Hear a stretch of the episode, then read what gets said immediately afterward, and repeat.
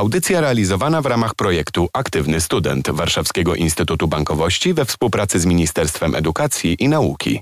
Trzy grosze o ekonomii. Dzień dobry, Piotr Topuliński. Moim gościem jest dziś dr Anna Czarczyńska, Akademia Leona Koźmińskiego. Dzień dobry. Dzień dobry. Rozmawiać będziemy o rozpoczętym roku szkolnym i wydaje mi się, że e, nie ma powodów do radości z bardzo wielu i nie mówię tutaj o zasiadaniu w ławkach, tylko o tym, że e, rodzice wydają coraz więcej na naukę i to nieważne, czy to są szkoły publiczne, czy prywatne, bo dzisiaj będziemy zaglądać do portfeli rodziców wydających na nowy rok szkolny. Ja tylko wtrącę, że to jednak jest powód do radości, dlatego że z perspektywy rodzica to jest e, czas, kiedy dziecko wreszcie zajmuje się no czymś tak. sensownym i nie musimy mu wypełniać całego czasu. Natomiast ten czas wypełniony przez szkołę oczywiście kosztuje. I możemy sobie mówić o tym, że szkoły są bezpłatne konstytucyjnie, ale to nie jest prawda do końca. I nie jest prawdą również to, że wydatki na dziecko są, e, powiedziałabym, małe, nieznaczące, albo są w stanie być skompensowane przez dopłaty rządowe, programy 300, czy 500, czy cokolwiek innego. E, dlatego że e, mamy bardzo wiele elementów, które się składają na te koszty dziecka.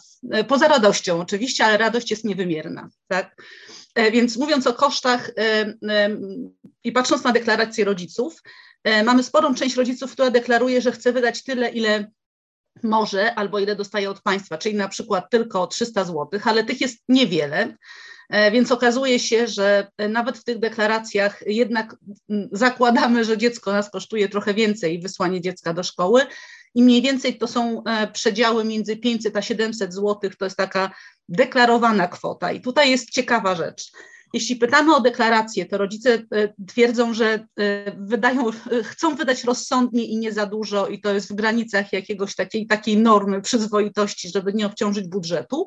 Ale jeśli sprawdzamy post factum, ile się wydało na tą wyprawkę szkolną, patrząc na dane z poprzednich lat, to już są to kwoty rzędu 1400 zł nawet, więc to jest zupełnie inna kategoria. I, e, no tak, no bo też... gdy już jesteśmy z rodzicami w sklepie i widzimy fajny zeszyt albo e, plecak ze swoimi ulubionymi bohaterami z filmów czy kreskówek, no to od razu są te rzeczy nieco droższe.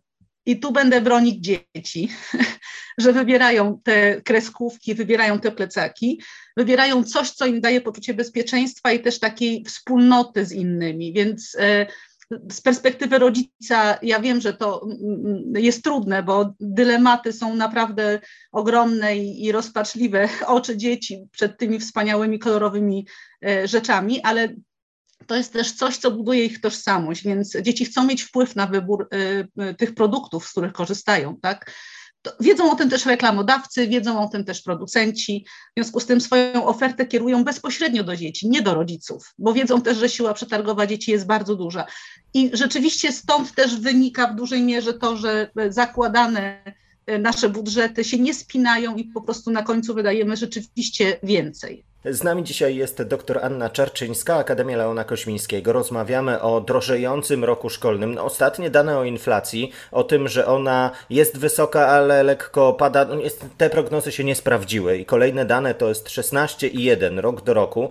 To są e, dane niewyobrażalne e, dla wielu i e, z tym też się mierzymy i po prostu drożeje niemal wszystko. Już nie mówię o tym plecaku czy zeszycie, ale drożeją składniki do kanapki, którą wyślemy nasze dziecko do, szko do szkoły. No, pół biedy, jak możemy wysłać z kanapką. Gorzej, jak e, trzeba opłacić e, dodatkowo e, również wyżywienie, które też oczywiście drożeje.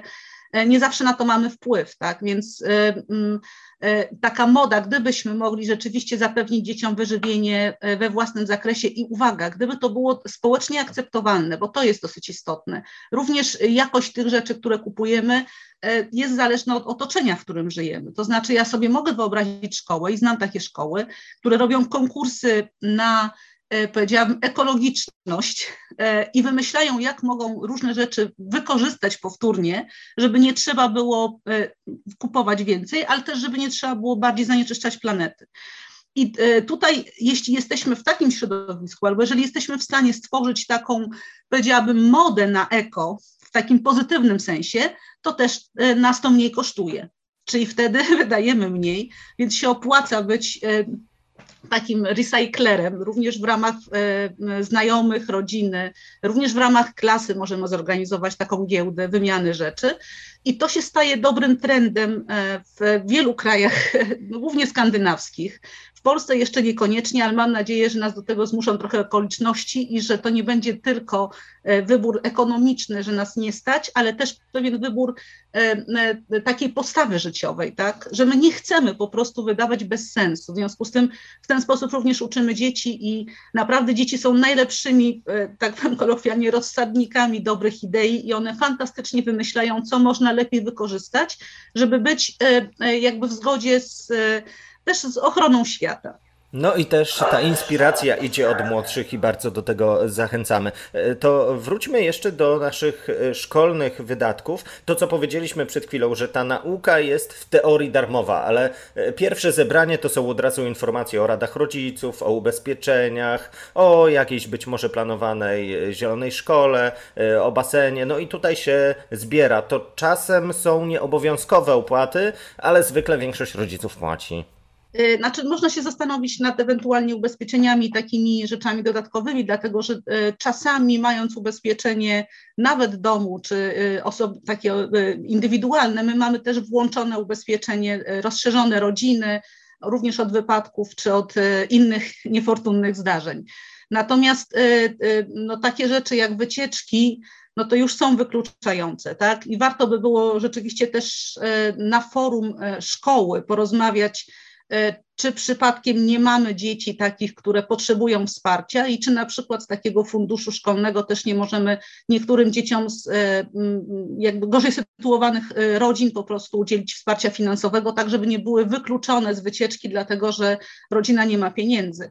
Ja myślę, że takich dylematów będzie coraz więcej i też potrzeba takiego uwrażliwienia społecznego, że my stajemy się w szkole wspólnotą. Chcemy, nie chcemy, nam się to podoba czy nie, ale jesteśmy przez wiele lat często E, po prostu grupą ludzi, która się dosyć często spotyka. Nasze dzieci się często spotykają. W związku z tym e, to jest też dobre miejsce, żeby zadbać po prostu o wszystkich, żebyśmy się wszyscy dobrze w tej wspólnocie czuli i żeby te kwestie finansowe nas tak nie rozgraniczały. Natomiast e, rzeczywiście sytuacja jest trudna, bo tak jak wspomnieliśmy, inflacja 16% to jest wyobrażalne. Jak ktoś pamięta lata 90., to jest wyobrażalne znacznie więcej.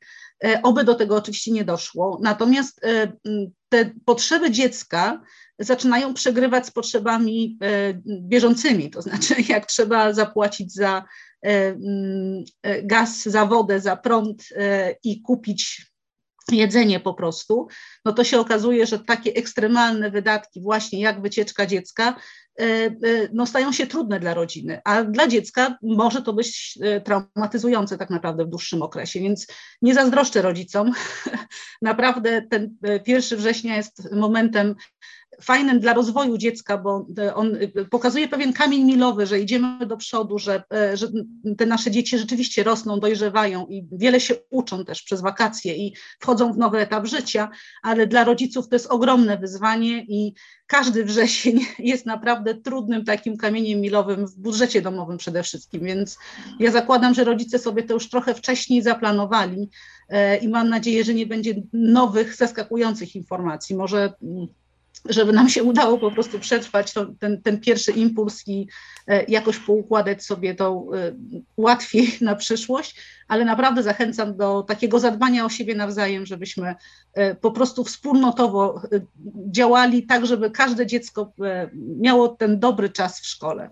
W audycji dzisiaj dr Anna Czarczyńska, Akademia Leona Kośmińskiego. Rozmawiamy o finansach związanych głównie ze szkołą, ale zapytam też o nieco starszych, a również się uczących. To znaczy, studenci wchodzą w wrzesień już z takim myśleniem o tym, że będą szukali mieszkania. Ceny najmów w tym roku są, no, znów użyję tego słowa, niewyobrażalnie drogie, choć y, może mieliśmy czasy, w których znalezienie mieszkania y, było jednak równie trudne lub trudne trudniejsze. To też będą wydatki związane z transportem, skupieniem, też wyprawki, a studentom przecież program 300, czy naszym rodzicom już jakby nie przysługuje. To również jest wyzwanie i pytanie, co powinniśmy w tym momencie robić, jak zachować spokój, albo jak zaplanować budżet sami lub być może z rodzicami, jeśli nie dźwigamy tego tematu przed październikiem. No, budżet studencki jest na ogół bardzo ograniczony, dlatego że mamy e, ograniczony też czas na, e, że tak powiem, pracę na przykład, ale jednak zachęcam do łączenia, bo moje doświadczenie jest takie, że studenci, którzy pracują i uczą się, paradoksalnie często są lepszymi studentami. Mają mniej czasu na inne rzeczy, co prawda, natomiast ten czas wykorzystują bardzo efektywnie. Natomiast e, e, jak sobie radzą studenci? No bardzo różnie. E, taki odsetek studentów, które, którzy mogą polegać tylko i wyłącznie na zasobach rodziny i po prostu jak to mówią, sky is the limit, szukam dobrego mieszkania i fajnie żyję, no to jest niewielki procent. Natomiast większość studentów jednak musi sama się zająć swoim budżetem i ja myślę, że to jest bardzo dobre doświadczenie, czasami bardzo trudne, ale bardzo dobre. To jest też takie doświadczenie, które buduje nas na resztę życia. E, szukamy wtedy e, e, znowu możliwości łączenia różnych rzeczy, tak? Czyli najczęściej są to mieszkania, w których po prostu mamy grupę studentów lokujących się i żyjących wspólnie, więc życie we wspólnocie też jest skomplikowane, ale uczy nas znowu bardzo wielu różnych zachowań społecznych. E, e, bardzo ciekawy był dla mnie taki raport, który kilka lat temu e, był zrobiony przez Fundację Delabu, jak studenci dobierają sobie współlokatorów albo jak szukają współlokatorów. I to też jest coś, co pokazuje, że my świadomie kształtujemy, studenci świadomie kształtują. Ja już mam ten etap za sobą, ale E, to, to, szukanie współlokatora e, do mieszkania jest e, dosyć istotnym, powiedziałabym, czynnikiem. No i oczywiście szukanie też dobrego mieszkania. Tutaj dobrego w kategoriach takich, czy zabezpieczonego prawnie. Tutaj nie ma żadnego excuse po drodze. Każdy student musi zadbać o swoje bezpieczeństwo prawne, musi wiedzieć, jak podpisać umowę, jak, ją, jak ona powinna być dobrze skonstruowana, jak zabezpieczyć swoje interesy, jak się zabezpiecza interesy osoby wynajmującej i e, jakie ma, że tak powiem, prawa i obowiązki, tak, żeby ta współpraca przebiegała e, bezproblemowo. E, to, co mnie zaskoczyło, to rzeczywiście, mm, znaczy zaskoczyło albo nie, no wysokie ceny w wynajmu i to w takich miastach, które są szczególnie ulubione przez studentów, czyli to jest oczywiście Warszawa, ale też Wrocław, Gdańsk, Kraków, no tam jest trudno. I myślę, że powinniśmy wrócić do takich form na przykład wynajmu studenckiego albo e, pracy studenckiej troszeczkę, czyli na przykład opieka nad osobą starszą jednocześnie z możliwością mieszkania, e, które znowu łączą nas i włączają we wspólnotę. I takie rzeczy też się dzieją. Natomiast czasami też e, możemy po prostu poszukać sobie inwestora.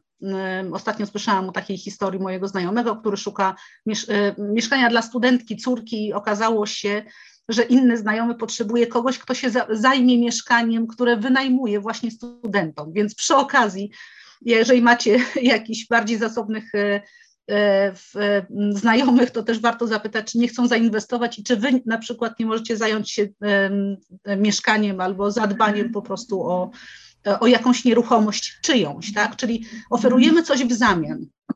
I to myślę, że jest e, jedna z lepszych takich form. Natomiast czekam ciągle na rozwój takich dobrych platform e, wynajmu dla studentów. E, w różnych krajach Europy Zachodniej te ceny, niezależnie od tego, jak super są to lokalizacje i jak drogie są to miasta, to jednak ceny za pokój są w granicach między 200 euro a 600 euro. Czyli one są bardziej wyobrażalne i przewidywalne nawet niż w Polsce, tak? Ale to jest już rynek, który jest w jakiś sposób e, uporządkowany i student jest pełnoprawnym i bardzo pożądanym e, klientem. Czyli e, należy tak też traktować właśnie naszą brać studencką jako tych e, klientów nie tylko na dzisiaj, ale też na przyszłość, no bo te pierwsze doświadczenia rynkowe, bardzo biznesowe i bardzo ekonomiczne, też e, uczą nas po prostu lepszego zabezpieczania siebie i swojej przyszłości. Więc to po prostu jest trochę lądowanie, ale i lekcja życia i tu też nawias, no nikt czytania czy sporządzania umów z właścicielem mieszkania, no w szkole nie trenował, więc to już jest bardzo poważna rzecz. Myślę, że też warto research zrobić przed tym, zanim złożymy podpis pod umową, bo tutaj przecież mogą pojawić się e, różne pułapki czy niespodzianki, o czym pewnie jeszcze kiedyś będziemy w audycji mówili. Doktor Anna Czarczyńska, Akademia Leona Kośmińskiego, dziękuję bardzo za to spotkanie, za te wskazówki rady. Bardzo dziękuję. Piotr Topuliński, dziękuję. Do usłyszenia. Trzy grosze o ekonomii. Tak nazywa się nasza audycja, tak też nazywa się podcast. Jeśli ktoś przegapił naszą rozmowę albo chciałby posłuchać poprzednich, zachęcam w aplikacjach z podcastami. Na pewno ten program znajdziecie. Do usłyszenia w kolejnej audycji. Audycja realizowana w ramach projektu Aktywny Student Warszawskiego Instytutu Bankowości we współpracy z Ministerstwem Edukacji i Nauki.